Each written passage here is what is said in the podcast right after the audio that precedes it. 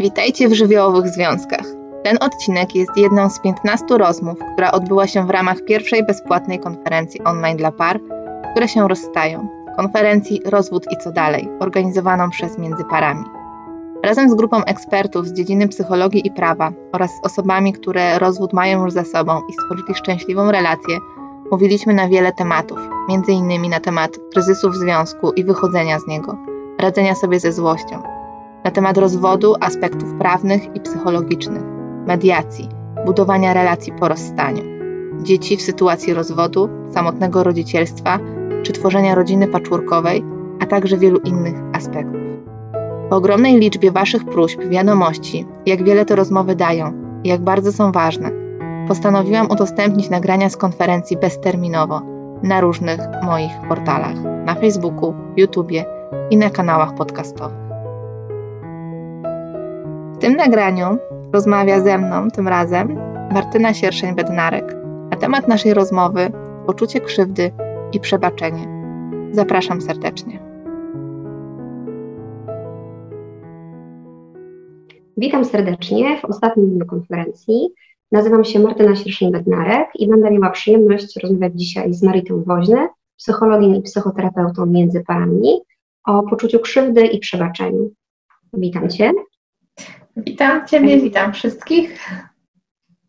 Ok, to zacznijmy w takim razie od początku, um, czyli od tego, czym to poczucie krzywdy tak naprawdę jest. Byś mogła o tym zacząć opowiadać. Mhm. No myślę, że, że każdy mógłby inaczej zdefiniować y, swoje poczucie krzywdy, y, ale ja bym powiedziała, że y, poczucie krzywdy przede wszystkim jest zdominowane przez cierpienie.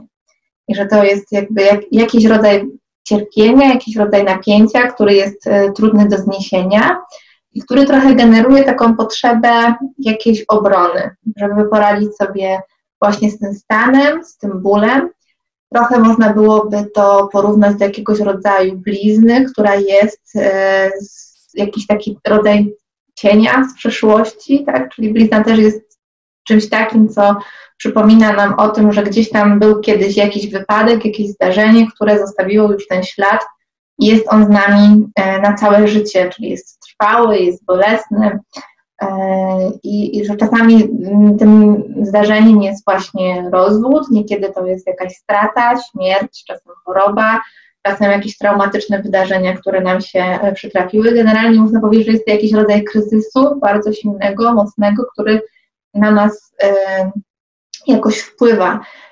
I tak bym chyba zdefiniowała to poczucie krzywdy, tak myślę o nim. Mhm. Mhm. Jeszcze myślę o tym, że jeśli się zatrzymamy jakoś w tych sidłach tej przeszłości, e, to e, Meli Bruda właśnie mówił o tym, że e, on, on posługiwał się taką definicją pułapki niewybaczonej krzywdy, czyli czymś, z czym my jakoś żyjemy i to taka krzywda, która się utrwala w toku naszego życia, jakoś w strukturze naszej osobowości, czyli że, że jest jakoś na dłużej gdzieś z nami, tak. Mhm. Mhm.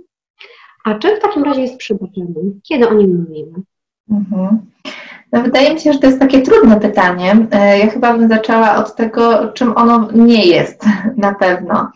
E, bo to, co nam się wydaje, e, tak jak zostaliśmy nauczeni, to myślę sobie, że, że to przebaczeniem do końca nie jest. Bo nam się przebaczenie trochę kojarzy właśnie z uwolnieniem od tego cierpienia, E, od pretensji, jakimś rodzajem odzyskania siły, tylko że sposób docierania mm, do tego jest inny niż ten, który my znamy z takiego aspektu społeczno-kulturowo-religijnego.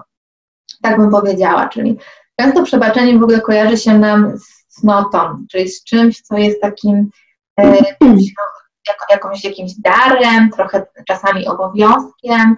E, jeśli myślimy o tych aspektach religijnych, no to mówimy o takich obowiązkach e, chrześcijańskich, tak? Czyli to jest trochę taka presja moralna na to, żeby ludziom wybaczać, tak? E, więc czasem staje się to takim rodzajem, mm, kiedy my możemy czuć nawet wyższość nad innymi osobami, bo mówimy, no dobrze, głupszym się ustępuje przecież, tak? Czyli znamy to powiedzenie jakoś, myślę, gdzieś z przeszłości, z dzieciństwa, natomiast E, tak naprawdę często jesteśmy przymuszani, nie wiem, do e, przebaczenia, do tego, żeby zrobić coś to nie jest w ogóle w zgodzie z nami. I że to jest jakby y, przebaczenie, myślę sobie, że jest czymś dużo trudniejszym niż to, co my jakoś potocznie rozumiemy, jeśli mówimy o takim autentycznym e, przebaczeniu, no bo ono zakłada jako, jakiś rodzaj przemiany, a nie tylko takie wybaczanie w takiej sferze e, racjonalno-werbalnej, czyli ja wiem, że muszę, że powinnam, że to jest jakiś taki przykaz społeczny, że to byłoby dobrze widziane, że trzeba, że ktoś mi powiedział, że poczuję wtedy ulgę, że to w sumie e, lepiej jakby, no właśnie, tak, temu gorszemu, głupszemu, nie wiem, temu, który zrobił nam krzywdę, wybaczyć, bo wtedy to jakoś przynosi to ukojenie. I my to jakby na poziomie głowy wiemy, ale na poziomie emocji to się nie dzieje i że z różnych, z różnych powodów ciężko jest nam w ogóle e, wybaczać. E, przede wszystkim mm, na przykład dlatego, że często postrzegamy te osoby, które nas skrzywdziły, jako silniejsze. Tak? Czyli my się czujemy gdzieś w tym e, słabsi, a mamy taką chęć, jeśli mamy, mamy, jesteśmy z poczuciem krzywdy, to mamy taką chęć jednak ukarania tego drugiego, który tą krzywdę nam wyrządził. Tak?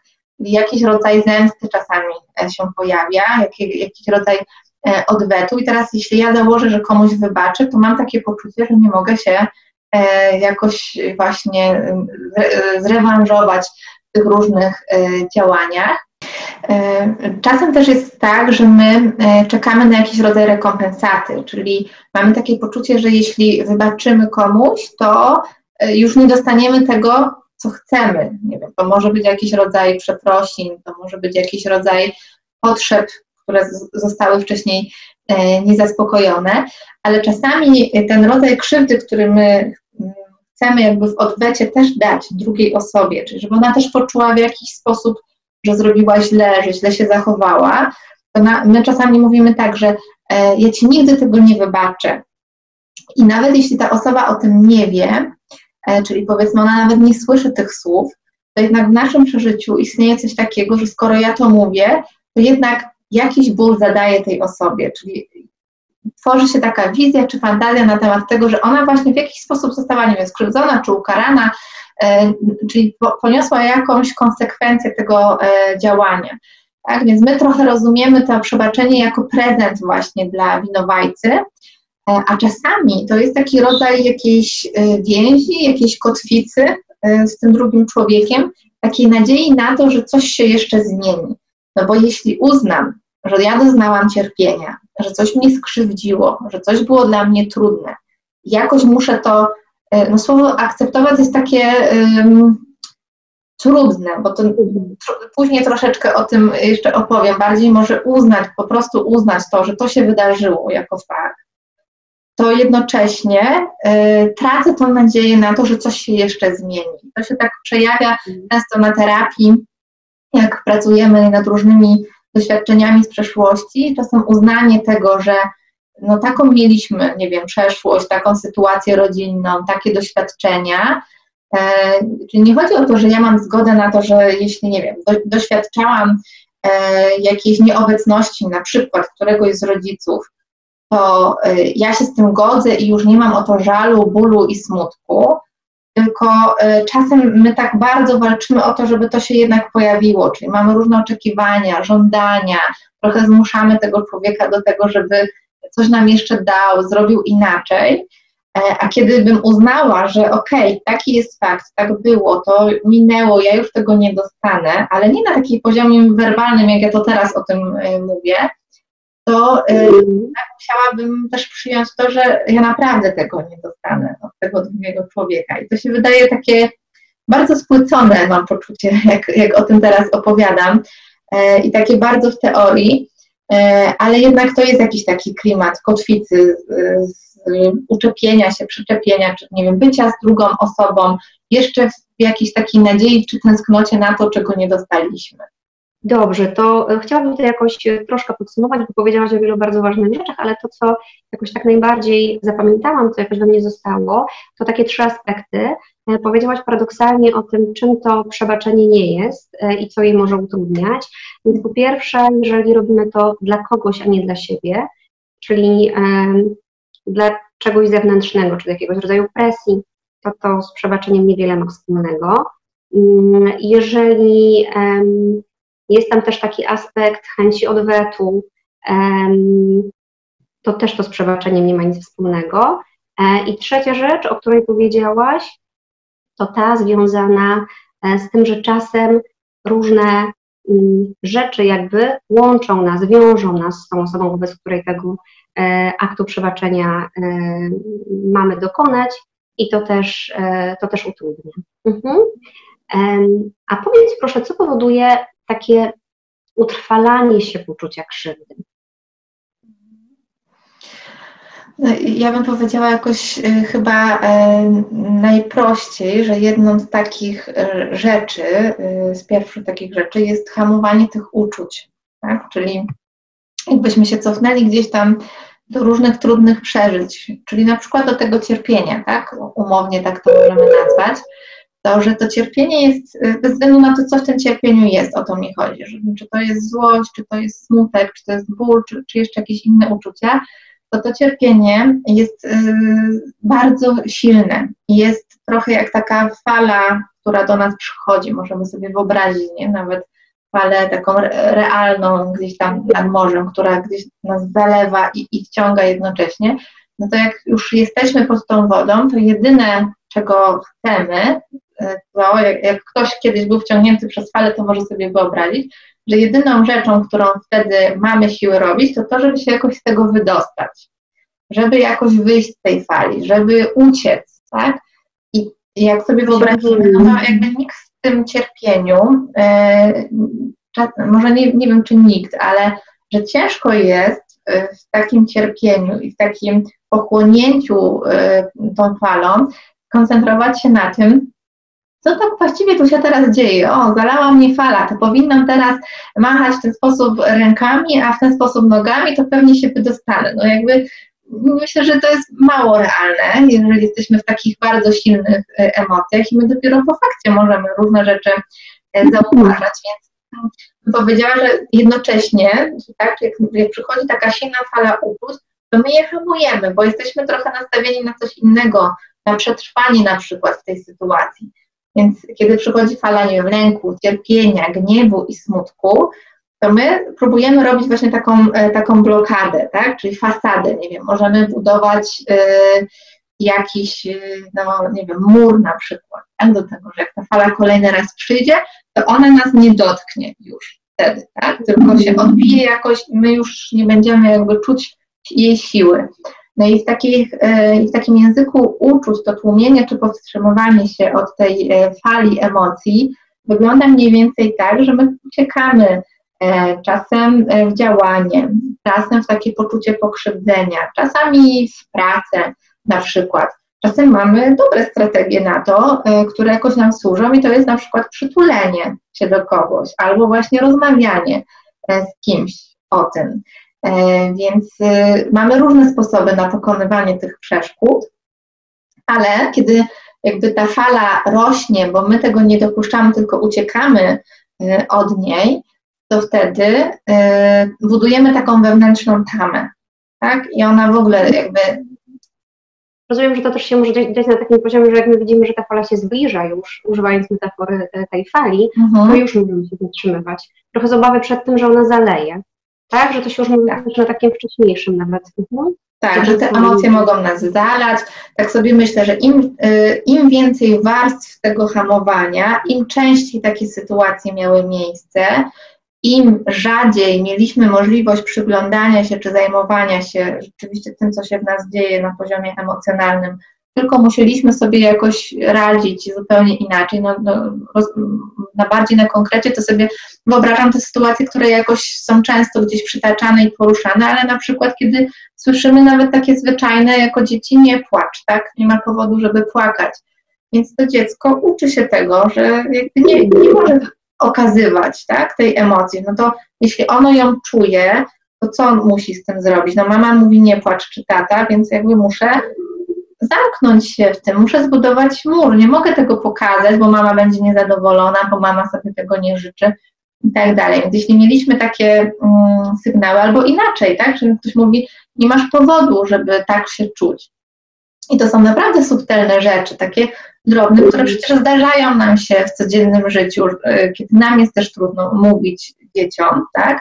Natomiast kiedy to jest jednorazowa sytuacja, nie jest jakoś traumatyczna, ale kiedy to się powtarza wielokrotnie albo jest jedynym sposobem na rozmawianie czy, czy zajmowanie się danym stanem emocjonalnym, albo kiedy to jest coś dużo bardziej poważnego niż to zdanie, które przytacza, no to coraz większe te mury y, czy wały obronne musimy gdzieś tam stworzyć, żeby się odizolować od tych uczuć. No bo jeśli ktoś mówi przecież dorosły czy innymi y, o tym, że nie powinnam tak czuć, no to ze mną coś jest nie tak. Nie? I zaczynam mhm. przeżywać poczucie winy i starać się nie czuć tego, czego nie powinnam czuć. Tak? Albo mhm. jeśli y, wychowywałam się w domu, w którym na przykład była przemoc, czy był alkohol, czy były różne inne traumatyczne, albo nie wiem, taki zbieg okoliczności, że pojawiało się dużo strat, śmierci na przykład i ten smutek jakoś był niezaopiekowany, no to w tym momencie to, to, co mogę zrobić, to jest właśnie trochę odcinanie się od tego, tracę jakoś kontakt z tymi emocjami, no bo one są zbyt bolesne, tak? Kontakt z nimi zaczyna mnie ranić, szukam strategii, jak się z tego wydobyć, jak tutaj przetrwać, tak?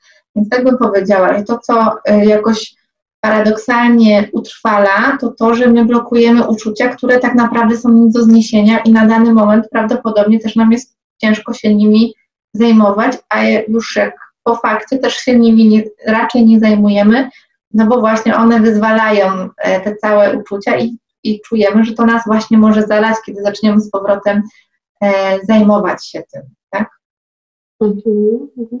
Właśnie jakoś tak sobie mm, przypominam o tym, że, że to, to, to, co, o czym my często rozmawiamy, że to, że czegoś jakby nie wypowiemy, to, to nie znaczy, że tego nie ma, albo to, że się czymś nie zajmiemy, to znaczy, że to w nas znika, prawda? Że jakby można różnych mechanizmów użyć, żeby to jakoś e, bardzo mocno schować, ale mm. tylko to nie wystarczy, żeby to zniknęło. Nie, że to znowu jakoś myślę sobie o tym, że jest bardziej zepchnięte niż, niż to powoduje, że to znika po prostu.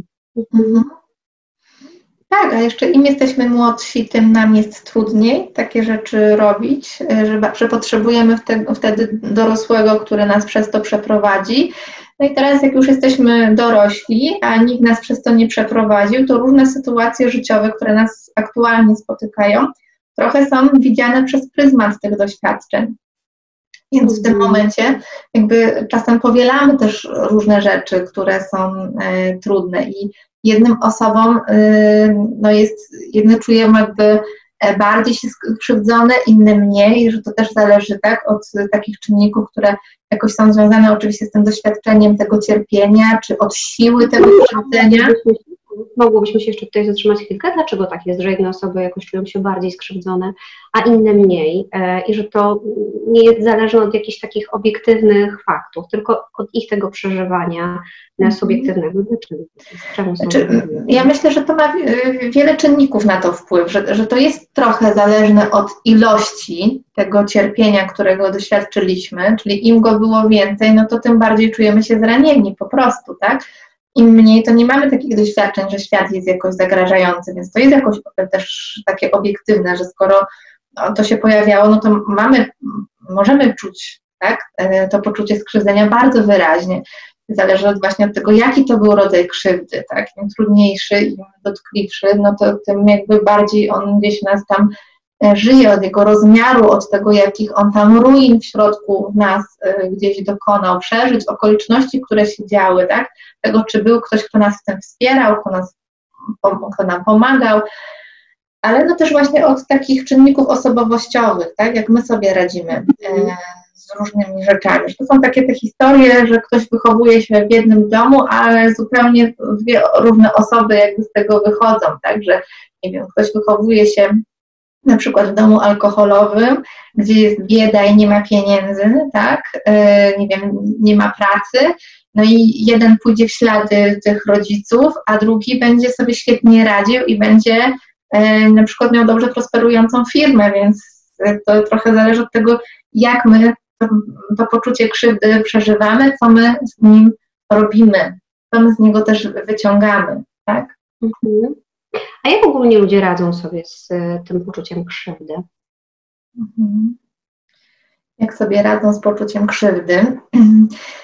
No, myślę, że y, często właśnie blokujemy to, tak? Czyli trochę jest tak, że y, właśnie jeśli nie mieliśmy dorosłego, który nas kiedyś przeprowadził przez to, czyli inaczej mówiąc, trochę prościej, y, który nam pokazał, jak się smucić, jak się złościć, jak o siebie dbać, o swoje granice, no to y, później jest nam dużo trudniej to robić, dużo trudniej jest nam prosić o pomoc, o wsparcie. Trochę mamy takie e, poczucie, że no, dużo to zależy od tej reakcji drugiej strony, tak? Właśnie wcześniej, w dzieciństwie, czy nawet jeśli teraz, nie wiem, mierzymy się z rozwodem i czujemy się skrzywdzeni, to to, jak my to też przeżywamy, jak my radzimy sobie w tej sytuacji, dużo zależy od tego, jak my wcześniej też doświadczaliśmy różnego rodzaju e, krzywd, więc e, od tego będzie też zależało, jak ja będę w sobie funkcjonować w tej fazie. Tak? Jeżeli czułam, że jestem jakoś ośmieszana, kiedy mi było źle, albo że byłam karana za to, że wyrażam różne uczucia, to mogę to w sobie blokować i mogę jakby uznawać, że to moja wina, że pewnie mogłam coś więcej zrobić w tej sytuacji, jakoś temu zaradzić, że może mogłam to przewidzieć, że przecież były różne sygnały, albo mogłam się bardziej postarać przecież, to, to on by może ze mną został i był co w ogóle nie jest, y, tak naprawdę nie wiemy, czy to jest prawdą, czy to nie jest prawdą, ale to jest jakiś rodzaj przeżywania.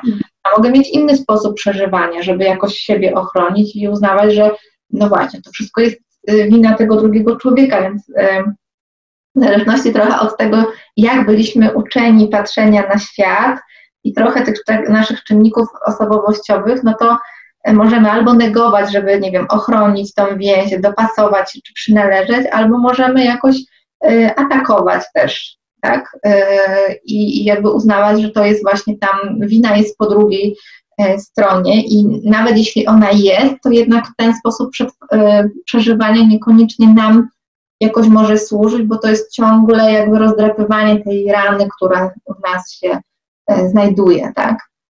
Mhm. A czy te strategie, o których powiedziałaś, one się dzieją na poziomie świadomym czy nieświadomym? Mhm. Myślę, że chyba często na poziomie nieświadomym, bo gdybyśmy byli świadomi tych różnych rzeczy, to byśmy być może wybierali inne strategie, no bo e, gdybym miała pomysł na to, jak by miało być inaczej, to bym pewnie z tego skorzystała. E, więc gdybym była świadoma tego, że sobie dowalam, biczuję się za to, że nie wiem, rozpadł się związek i trochę e, ciągle mam wymagania nadmierne dla siebie, E, do siebie o to, że za mało się postarałam, to gdybym była świadoma tego, że być może w ogóle tak funkcjonuje w życiu, że sobie stawiam takie poprzeczki, których często nie jestem w stanie sprostać i ciągle przeżywam siebie w kategoriach poczucia winy, to pewnie bym sobie tego nie robiła, bo myślę, że to jest coś, co nie jest przyjemne i bardzo byśmy się chcieli z tego e, uwolnić, ale nie potrafimy inaczej się tym jakoś zaopiekować. To jest takie znane, czasem e, te osoby mówią, na przykład, że dlaczego ja sobie to robię, e, że ja czuję, że to jest jakiś taki głos, że ja, ja ze sobą dyskutuję tak, na, na, dany temat, że sobie mówię, że no dobra, innym to się może przytrafić, do innych mam jakąś wyrozumiałość, a sama do siebie nie mam tej wyrozumiałości i że zaraz sobie mówię, że jestem beznadziejna, że jestem głupia, że mi przecież nic, nic nie wychodzi, że to ze mną jest coś nie tak. I dopiero te osoby rejestrują ten dyskomfort i to poczucie, że im nie jest wcale z tym dobrze i wygodnie, ale jeszcze nie wiedzą, co z tym mogą zrobić. Mhm. Tak, że tego byłby ten kolejny etap. Tak, że, że, że to jest, y, że nie rejestrują um, świadomie skąd to jest, ale poczucie dyskomfortu jest i jakby czują, że to nie jest fajne i że chciałyby się tego pozbyć. dopiero jakby świadome przyglądanie się tego, czy to jest mój głos, czy to jest taki karzący głos, który znam jakoś z przeszłości, sprawia, że, że można próbować to gdzieś tam oddzielać. I w drugą stronę tak samo, że jeżeli e, ja widzę, że i tu, chociaż tu mi się wydaje, że trochę trudniej jest, no bo jeśli widzę, że świat jest generalnie zły i ludzie są niezbyt przyjaźni i tak przeżywam moje otoczenie, to trochę mam takie po, potrzeby, żeby to oni się zmienili, żeby oni coś zrobili. I, I, musi pewnie być wiele takich sytuacji, w których ja y, poczuję, czy doświadczę tego, że dobra, no skoro ten i ten i ten i ten jest nie taki, to albo mi to ktoś uświadomi, że no może to zatrzymaj się i pozastanawia się, co jest w tobie, albo ja sama dojdę do takiego wniosku, nie wiem, pod wpływem filmu, książki, warsztatów czy czegokolwiek,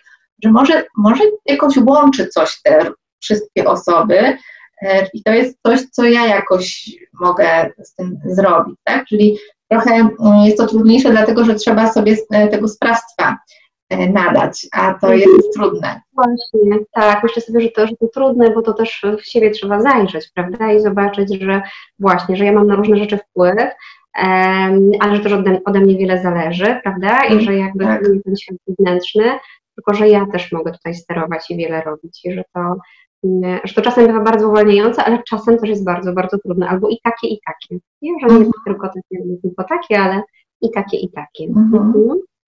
Teraz jak o tym mówisz, to sobie pomyślałam, że jak mnie zapytałaś, co powoduje to utrwalenie tego poczucia mhm. krzywdy, to jeszcze taką rzeczą jest właśnie w, yy, druga rzecz, o której trochę mówimy, ale jakoś, żeby ją też może bardziej doprecyzować, czyli to jest taki właśnie utrwalenie się jakby poczucia bezsilności. Czyli jeśli permanentnie doświadczaliśmy jakiegoś trudu i nie umieliśmy sobie z nim radzić, no to już czujemy, że za bardzo jakby nie jesteśmy w stanie nic z tym zrobić, nawet jeśli te możliwości się pojawiają.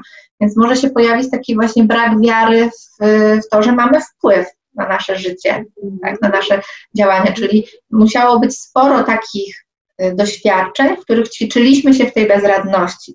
Czyli nie ufamy w to, że możemy mieć rację, że, że mamy jakąś siłę, że mamy y, sprawczość, że możemy coś zrobić, tylko y, udowadniamy sobie y, innymi działaniami nasz wpływ, tak? Czyli dobra, tutaj gdzie było trudno, to ja za bardzo nie mam wpływu, buduję sobie tamę i hamuję tą falę negatywnych uczuć.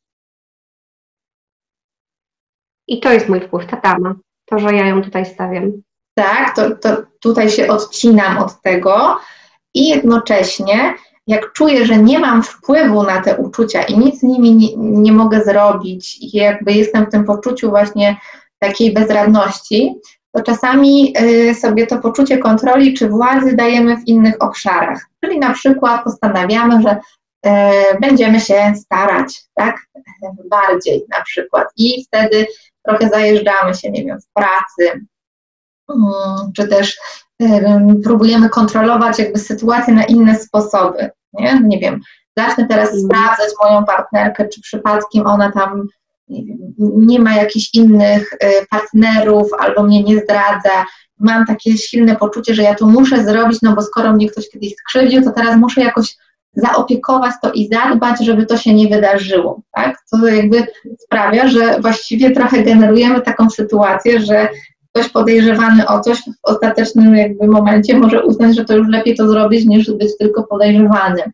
Tak? I ktoś dostaje świadectwo na to, o właśnie, stało się tak, jak, tak jak przypuszczałam, nie tak się właśnie e, stało. Czyli trochę czasami zaczynamy marzyć o różnych rzeczach, e, i mamy takie, taką chęć, żeby nie czuć tych emocji, tylko y, czasem ludzie mówią, przychodzę tutaj, żeby y, już czuć obojętność, czyli żeby już nie czuć tego, co czuję.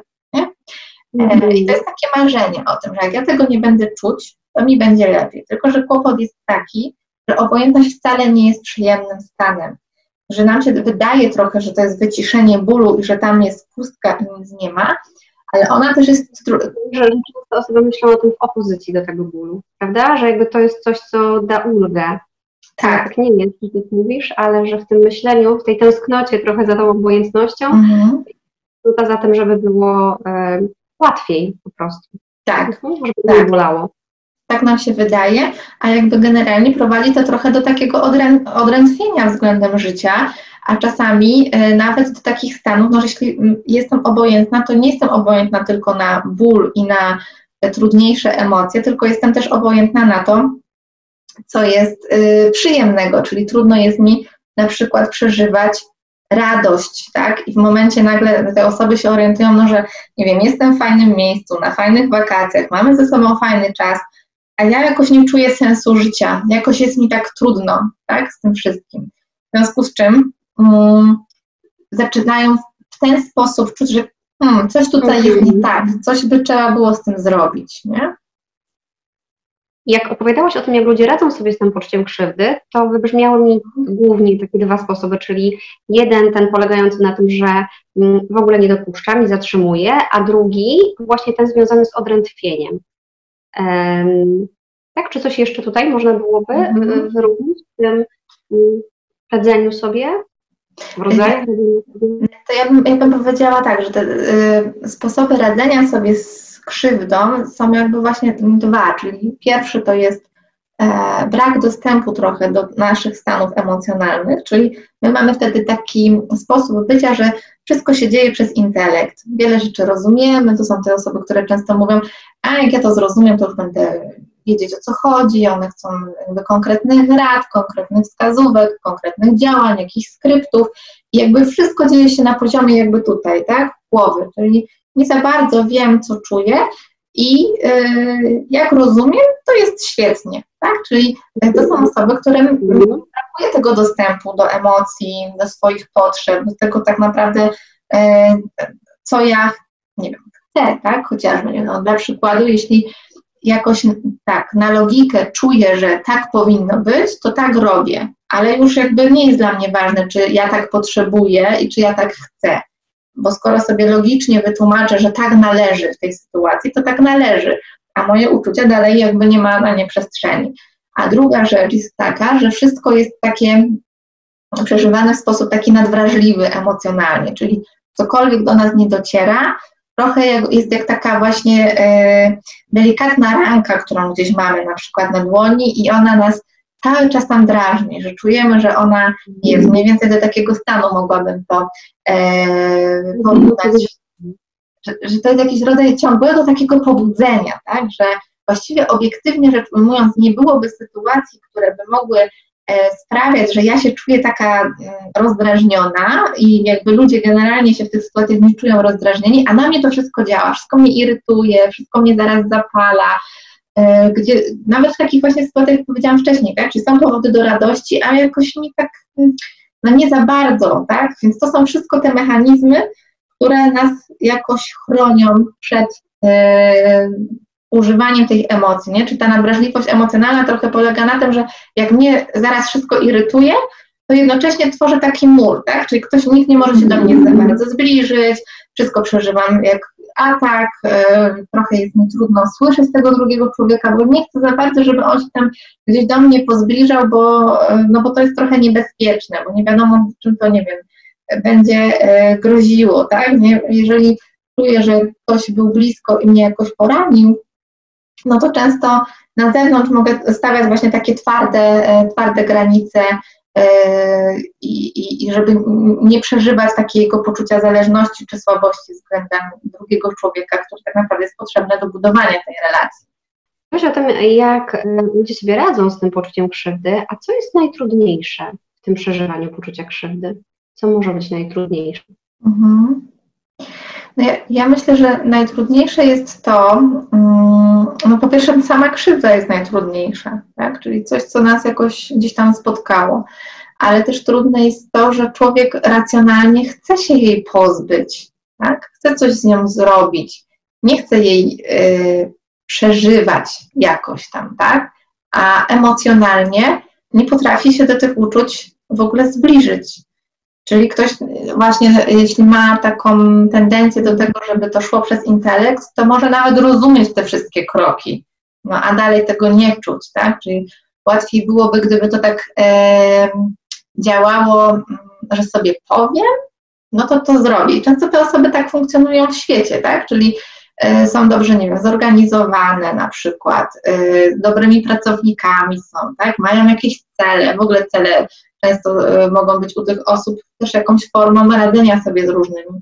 Jakby nie mam nic do stawiania sobie celów, bo myślę sobie, że są potrzebne, ale jakby nadmierne ich używanie też jakoś może służyć temu, że jak stawiam cel, cel, cel, cel, to trochę nie mam czasu, żeby przeżywać różne emocje, które się gdzieś tam we mnie dzieją. E, no i często e, w tych innych aspektach te osoby potrafią to zrobić, nie? I mówią, no ale jak ja sobie postanowię, to coś zrobię, a tutaj jakoś mi idzie. No i co? To jest jakby jedna trudność, tak? A e, druga e, byłaby taka, po stronie tych osób, które może są bardziej takie wrażliwe emocjonalnie, nie? a nie jakoś zablokowany w tych emocjach, to jest takie bycie w przeszłości, czyli takie przywiązanie się do przeżyć, do postaw, do poglądów, często taka trudność w porzuceniu tego, co się wydarzyło. Ja to tak trochę nazywam takim karmieniem się tą złością, no bo ta złość daje nam energię, tak? Jeżeli ja przeżywam złość, że coś się wydarzyło, że ktoś mi tak zrobił, że mnie zranił, że mnie zdradził, że mi, nie wiem, e, powiedział coś takiego nieprzyjemnego, że mnie porzucił, że nie wiem, nie, nie zaspokajał moich potrzeb i tak dalej, to ta złość sprawia, że ja mam tą energię do właśnie do tego odwetu, do działania, e, no, jak, jakiś rodzaj siły przeżywam wtedy. Bo gdybym to uznała, że to się zadziało, ale nie właśnie na tej, w tej sferze werbalnej, to ja bym musiała poczuć tak naprawdę nie złość, tylko pod spodem smutek, tak? Że bym powiedziała nawet, że są takie dwa rodzaje żalu, które można by rozpatrywać. Jeden to taki żal do ludzi i świata i to właśnie ten, jak się na nim zatrzymamy, to trochę trudno przejść gdzieś dalej, i taki żal, który czasami, e, z którym ciężko jest się skontaktować, zwłaszcza jak bardzo silnie nie chcemy czuć się słabi. Nawet możemy mówić, no przecież nie będę się tutaj użalać nad sobą, tak? E, I się okazuje, że tak naprawdę pod spodem trudno jest tego podotykać, takiego żalu jako takiego współczucia do samego siebie, że, przecież, że mi się to przytrafiło, że to było trudne, że mnie to bolało, że on mnie zranił, że ona mnie zraniła, tak? E, jak nie daję sobie prawa do tego, żeby być słabym, być bezbronnym, e, bo mi się to jakoś źle kojarzy i, i tak funkcjonuje właśnie, to będzie mi strasznie trudno odkleić się od tej e, przeszłości, bo nie daję sobie wtedy prawa do właśnie spotkania się ze swoim smutkiem. Nie? Wtedy bardziej mówimy, dlaczego mnie to spotkało, albo gdybym miała innych rodziców, to by było inaczej. E, oni dali mi taki prezent, ja nie chcę takiego prezentu, tak, który mi dali na życie, że teraz jakbym miała innych rodziców, to bym funkcjonowała inaczej, jakbym miała innego partnera, to by w życiu mi się to wszystko nie przytrafiło, a sobie takiego wybrałam, tak, albo chcę ten związek wymazać w ogóle z pamięci i się uwolnić i nie mieć z tym nic już wspólnego, tak? czyli jest, to jest ten rodzaj żalu, złości i krzywdy, która jest przecież realna, a jednocześnie ta złość, sobie myślę, że to jest strasznie trudne, no bo ta złość potrzebuje wybrzmieć, nie? idąc tą ideą, o której mówimy, że trzeba mieć kontakt ze swoimi emocjami, ale jednocześnie jakby przychodzi taki moment, w którym to e, te cienie przeszłości, to echo tej krzywdy sprawia, że my nie możemy dalej ruszyć z miejsca, bo ona nas cały czas kotwiczy właśnie e, na tym. Mhm. Znowu sobie pomyślałam o tym paradoksie, że mówiłaś o tym, że ta złość daje siłę i jest taka obawa przed tym, że jak tej złości się jakoś, że jak nie będziemy mieć z tą złością właśnie kontaktu, no to się właśnie ubezradnimy i będzie ten smutek, a pomyślałam sobie, że właśnie paradoksalnie to nam może dać siłę, prawda, że to jest też to, co że wtedy, jak już to przeżyjemy, to może się zrobić miejsce na coś innego i że właśnie może nam to dać siłę, nie? Chociaż, tak. chociaż wydaje się właśnie, że to ubezradni w ogóle totalnie tą siłę y, odbierze. Mhm. Mhm. Tak, o tym też jakoś y, właśnie później pewnie trochę więcej powiem, ale sobie myślę, że, że na, na początku y, zamiast jakoś próbować dopuszczać te emocje, które się gdzieś tam dzieją, czy zaglądać tam spód, no to my bardziej jesteśmy w jakichś różnego rodzaju postanowieniach na przykład, tak, że nie wiem, już nigdy nikomu nie zaufam, tak, już więcej nie dam się skrzywdzić w swoim życiu. Nikt mnie już w życiu nie będzie tak traktował jak on, nikt mnie nie będzie tak kontrolował jak ona na przykład. Już nigdy nie zaufam kobiecie i mężczyźnie. Tak? Albo nie wiem, udowodnię swojemu ojcu, że jestem jakiś, albo udowodnię matce, że jestem jakaś. Czy taka próba zabezpieczenia siebie przed kolejnymi zranieniami, która też dzieje się jakoś e, na, na poziomie teoretycznym troszeczkę. I tworzymy takie strategie życiowe, mm, a właściwie często pod spodem tak naprawdę wikłamy się w taką walkę i ucieczkę, czyli chcemy trochę, nie wiem, wygrać, e, czy, czy, albo inaczej mówiąc, nie przegrać, że to tylko o to się toczy, że jeśli znowu dam się nabrać, ktoś mnie oszuka albo znowu mnie zrani, to jest jakby zrozumiałe i oczywiste, że my nie chcemy tego cierpienia pobierać, tylko że znowu paradoksalnie dzieje się coś takiego, że jak ja sobie to postanawiam, to automatycznie nie mogę się zbliżyć do drugiego człowieka, bo robię taki mur, że przestaję ufać, nie wiem, każę mu udowadniać różne rzeczy, już jakby myśląc o nowych związkach na przykład, które chcemy tworzyć. Nie? Patrzę na, przez pryzmat poprzednich relacji na tego człowieka na przykład, tak? Więc automatycznie albo on przegrywa, albo on musi udowadniać ciągle mi coś, że to jest jakby takie Czyli myśl jest taka, że to będzie chroniące, prawda? Że jakby w tym jest ta, że to mnie ochroni, a znowu tak naprawdę mhm. więcej to odbiera, prawda? Niż, niż jakby daje tą funkcję chroniącą. Mhm. Tak, dokładnie. No ja, ja bym powiedziała to tak, że najpierw trzeba właśnie uporządkować te e, bariery, tą tamę, którą sobie z, zbudowaliśmy, e, a dopiero później relacje z osobą, które nas skrzywdziły. Nie? I mhm. dopiero później jest miejsce na to, żeby zobaczyć, co się dzieje w aktualnej relacji. Tak? Więc jeżeli ja tworzę kolejny związek i mam mnóstwo lęku, mam prawo go mieć, to jest naturalne, że go mam, ale warto o tym pooglądać też z kimś, bo racjonalnie to ja sobie mogę powiedzieć, że już mnie nikt nie, nie, nie będzie krzywdził, albo mogę sobie powiedzieć, no dobra, przecież to nie jest ta sama osoba, e, przecież nie muszę się bać. Czasem tak ludzie mówią, a potem mówią, a i tak się boję. No i co z tym zrobić, nie? Czyli mamy różne emocje, które po prostu u nas gdzieś są i dobrze jest je, nimi się właśnie e, zajmować. Mhm. Że bardzo dużo powiedziałaś o tym, jak ta przeszłość właśnie wpływa na tą realność, na tą rzeczywistość, taką tu i teraz, prawda? Tak. Mhm. Tak, więc jak, jak ktoś mnie zapytałaś na samym początku, co to, czym to przebaczenie jest, no to sobie myślę właśnie, że to nie jest takie symboliczne coś, czego my jesteśmy uczeni na samym początku naszego życia. Być może na samym końcu, jakby w ostatnim etapie tego przebaczenia, no to jakby może się to zakończyć jakimś rodzajem gestu, ale tak naprawdę to jest jakiś rodzaj naszej wewnętrznej przemiany i jak słychać, to to jest dosyć długa droga, która nie dzieje się, nie wiem, w kilka dni, godzin, w tydzień, w kilka miesięcy czasami, a niektórzy nawet całej tej, tej drogi nie przechodzą, bo to jest po prostu y, trudne, może być trudne, więc jakby to, to przebaczenie to jest takie budowanie nowego ładu wewnętrznego, porządkowanie swoich uczuć, swoich sfer różnych wyobrażeń na temat drugiego człowieka, swoich e, sposobów reagowania w różnych sytuacjach czy względem innych ludzi. Tak? Czyli takie wyzwolenie się spod tego takiego destrukcyjnego wpływu y, tych minionych doświadczeń, czyli żeby one nie kładły się właśnie cieniem, żeby nie determinowały nowych relacji, żeby nie, było tak, że one nieświadomie jakoś nami y, rządzą, nie? czyli że takie przywrócenie mojej własnej osobistej mocy dla mnie samej, a nie dla tego człowieka po to, żeby jemu tam użyć czymś. No właśnie, no właśnie, prawda, że to wybrzmiewa, że to jest coś, co możemy zrobić dla siebie, prawda, że jakby, że to przebaczenie też bardzo często dla nas samych jest czymś niezwykle ważnym, jakoś uwalniającym e, i, i czymś, co sobie możemy dać mhm.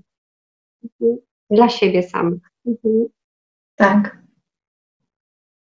E, a myślę sobie jeszcze o tym, tak wracając jeszcze troszkę do tych zranień, czy my coś z tymi skutkami zranień, e, o których mówiłaś, możemy zrobić? Mhm. No jeśli tym, co jakoś utrudnia nam, e, czy wzmacnia właściwie, może tak, coś, co wzmacnia poczucie krzywdy, jest hamowanie uczuć, to tym, co nas uwalnia, jest świadome zbliżanie się do tych uczuć. Jakby warstwa po warstwie, tego też nie da się zrobić E, na raz. Czasem to są, bo tak jak powiedziałam też wcześniej, nie wiem, przeczytana książka, czasem to jest film, który obejrzeliśmy i który w nas poruszył jakieś różne rzeczy i możemy uznać, ale wzruszający ten film był, tak, ja się popłakałam. A mogę jakby się pozastanawiać, dlaczego, co mnie tak naprawdę w tym filmie dotknęło, nie? Czy ja nawet nie mówię o terapii, tylko to są drobne rzeczy, życie nam co chwilę daje różne okazje do tego, żeby się ze sobą kontaktować. Nie wiem, rozmawiam z bliską mi znajomą i jakby czuję, że to, co ona mówi, jakoś nie wiem, albo czuję na przykład nie wiem, dyskomfort, albo czuję smutek i mogę uznać po prostu, że to, co ona mówi, nie wiem, jest smutne, tak? A mogę się pozastanawiać trochę głębiej, czyli o czym to mówi o mnie. Nawet jeśli to, co ona mówi, jest smutne, to o czym to mówi o mnie. I w ten sposób trochę jakby gromadzić takie kawałki e, drobnych świadomości samego siebie, różnych uczuć, które mogą się po prostu pojawiać w nas, a potem jakby dopuszczać oczywiście do ich wyrażenia, czyli jak y, czuję, że mi się chce płakać, no to płaczę, a nie mówię, że nie mogę być beksą, nie powinnam okazywać uczuć na przykład, albo nie mogę być y, taka rozżalona i, i żałosna, że tutaj przeżywam jakiś smutek, tak? Tylko spotykam się z tym, nie wiem, wypowiadam, mówię to komuś drugiemu. I, i tak jeszcze bym sobie pomyślała, że znowu mm, dzieląc trochę na te dwie kategorie, także dla tych osób, które znieczulają się od tych emocji, tych, które, które jakoś nadwrażliwie na nie reagują, no to też mogą być dwie różne drogi, tak? E, jakby jak sobie z tymi skutkami zranień można radzić, czyli to, jeśli chodzi o te osoby, które jakoś znieczu, e, przeżywają te emocje w taki znie, znieczulony sposób, nie do końca mają z nimi jakoś kontakt, no to właśnie może być raz, że trudne jest to rozpoznawanie tych doznań uczuciowych, więc muszą jakby zwiększyć ten stan emocjonalny, o którym e, powiedziałam, ale też przestać intelektualizować. Tak? To jest e, to, czyli przestać rozumieć wszystko, e, przestać się jakby oglądać świat z perspektywy logiki i zatrzymywać się przy tym, co u mnie. Natomiast po drugiej stronie, jeśli chodzi o tą wrażliwość, tak to nazwijmy, tak, emocjonalną, to często te osoby mają takie poczucie, że jak sobie pozwolą e, na doznanie tych uczuć, które w nich jest, bo one czują, że ich tam jest dużo i trochę jakby dają taki upust, to że to ich jakoś przygniecie, że co, coś im to zrobi, tak? Czyli to jest trochę pozwalanie sobie w takich bezpiecznych relacjach też na, na silne przeżywanie, tak? Tych emocji, które gdzieś tam się dzieją. Mm, I zobaczenie, że to nie niszczy mnie, czy drugiego człowieka, tylko że to może być w relacji, że ktoś to wytrzymuje i to dobrze jest mieć po prostu kogoś, kto jest jakoś empatyczny, bliski nam, e, kto czujemy, że nas, nie wiem, nie skrzywdzi, nie, nie stracimy tej relacji. Chociaż, y, no właśnie, że jakby myślę, że kłopot właśnie jest taki, że my często takich relacji nie mamy i że one dopiero się nabywają wtedy, kiedy prawdziwie się odkrywamy przed drugim człowiekiem. Z tymi skutkami mhm. różnych różnych zranień. Ja sobie myślę, że w gabinecie często jest tak, że pary na przykład nie dzielą się różnymi trudnymi rzeczami, których doznały w przeszłości, bo twierdzą, że to y, nie posłuży ich relacji. A się okazuje, że jak zaczynają o tym rozmawiać, to, to, to co powiedziałaś z tym lękiem, tak, że mm, my się czasem boimy, a tak naprawdę przez doświadczenie tej bezsilności możemy poczuć właśnie tą siłę czy moc. I, i że, I że tutaj jest właśnie e, dokładnie podobnie, nie? czyli oni zaczynają o sobie mówić te różne rzeczy i nie doznają odrzucenia, tylko jak to się dzieje w takim bezpiecznym klimacie, no to się okazuje, że y, mogą zobaczyć, nie wiem, duże poruszenie, tak, czy dużą empatię, czy coś, za czym tęsknią, dostają, tylko problemem jest to, żeby pokonać swój ten pierwszy lęk do tego, żeby y, to zrobić. Mhm.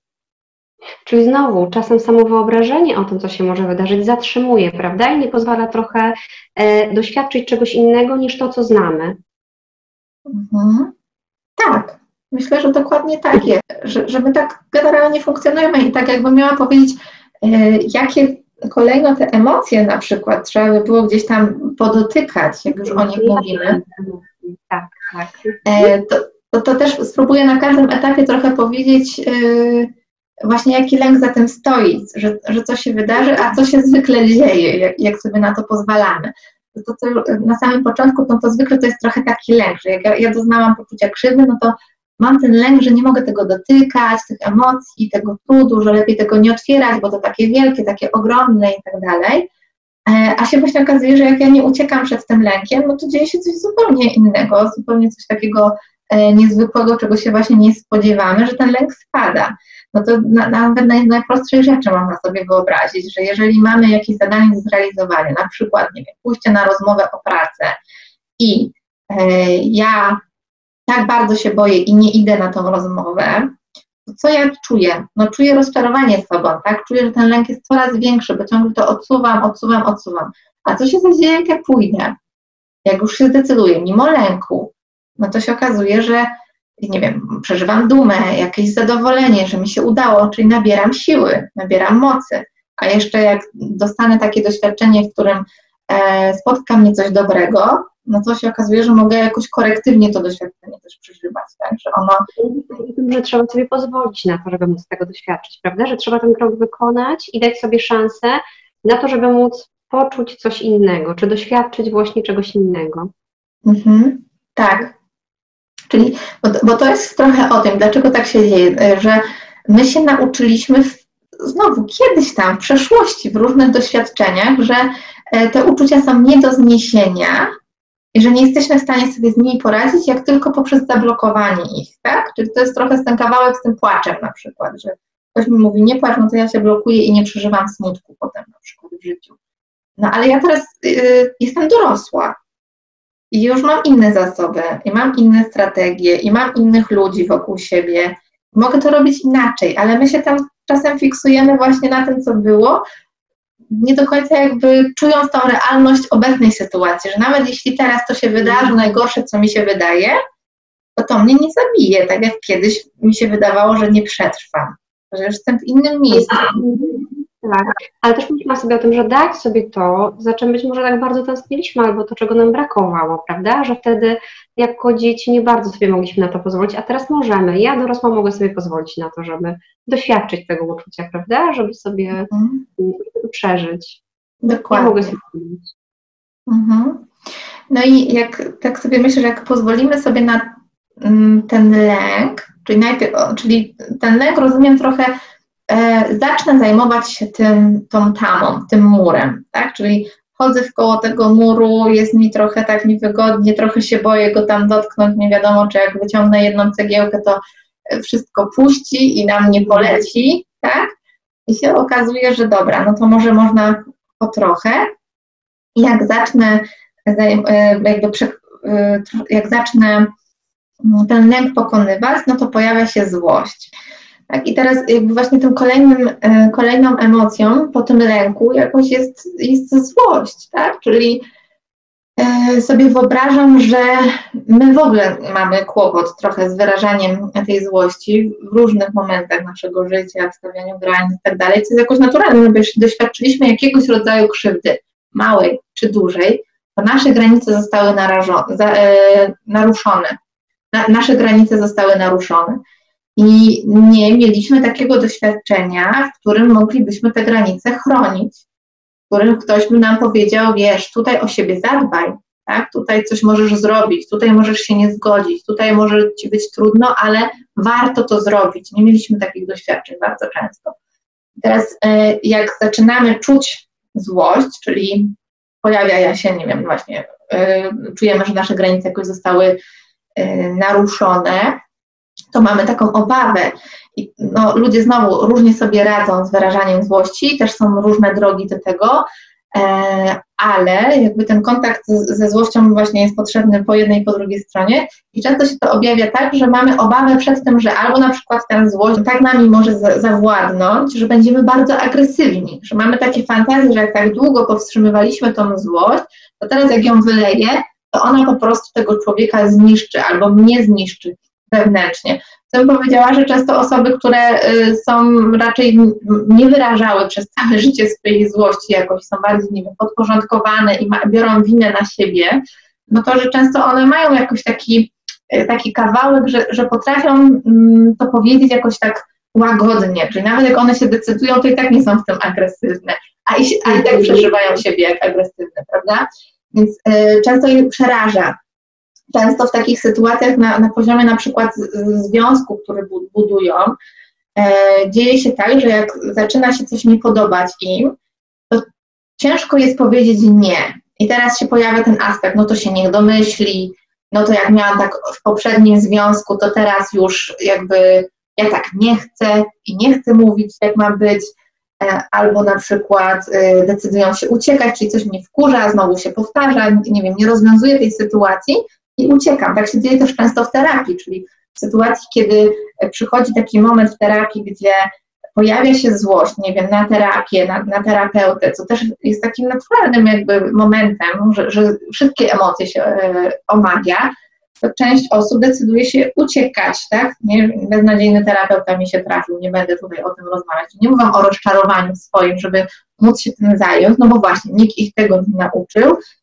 tylko uciekają na przykład, tak, z kontaktu i nie da się tego omówić i nie wiedzą tak naprawdę, co się gdzieś tam e, dla nich zadziało, ale też ten, często osoby z, bojące się jakoś wyrażać tą złość, no, doświadczają też poczucia winy, że jak już się zdecydują, to teraz jakoś tak mi jest niewygodnie, no bo jak to powiedzieć, żeby to jednak było miłe, tak, żeby jakoś tak y, ktoś się też źle nie poczuł i przeżywamy, no to jak ktoś się źle poczuł, to na pewno ja coś zrobiłem nie takiego. I oczywiście ten drugi granic jest taki inny, w takim sensie, że E, że walimy złością tam, gdzie popadnie, tak? I jakby nie mamy tych hamulców, żeby, żeby się gdzieś tam zatrzymać i to jest jakby, ten, dlatego mówię, że to są dwa, dwie oddzielne, dwa oddzielne jakby kawałki, które przeplatają się jakby z kolejną emocją, która jest smutkiem i bym powiedziała, że te, które mają tak dużo e, zablokowanej złości, to pewnie częściej doświadczają smutek, a te, które mają tą złość na wierzchu, to chronią się w ten sposób właśnie przed tym smutkiem. Nie? I jakby te emocje się mogą przeplatać i jedno może zasłaniać drugie, tak bym powiedziała, tak? Więc myślę, że o tym smutku, e, gdyby kilka słów jakoś powiedzieć, no to jak yy, w tym poczuciu krzywdy już wyzłościmy się na to, że nam się to przytrafiło, o czasem jeszcze mi się przypomniało, że czasami z takiego moralnego powodu, przecież nie wypada mi się złościć, no nie wiem, bo to yy, przecież on chciał dobrze, on nie chciał przecież mnie zranić na przykład, tak, albo yy, nie wiem, na, na rodziców to mi nie wypada, przecież oni się starali jak mogli, że takie kawałki w których my siebie widzimy jako niemoralnych, że przecież to jakoś nie jest na miejscu, tak? One nam sprawiają, że że e, te, tą złość to trudno nam jest dotykać.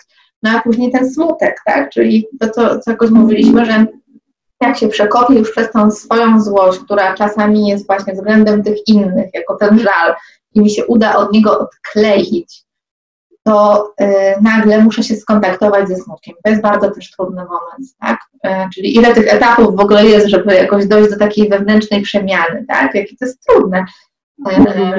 Y, i czasem nam zajmuje wiele lat, jakby jedna faza nawet, nie? Że myślę, że, że jeden będzie miał na tym etapie kłopot, drugi na innym, że każdy gdzieś nas, z nas ten kłopot tutaj e, ma.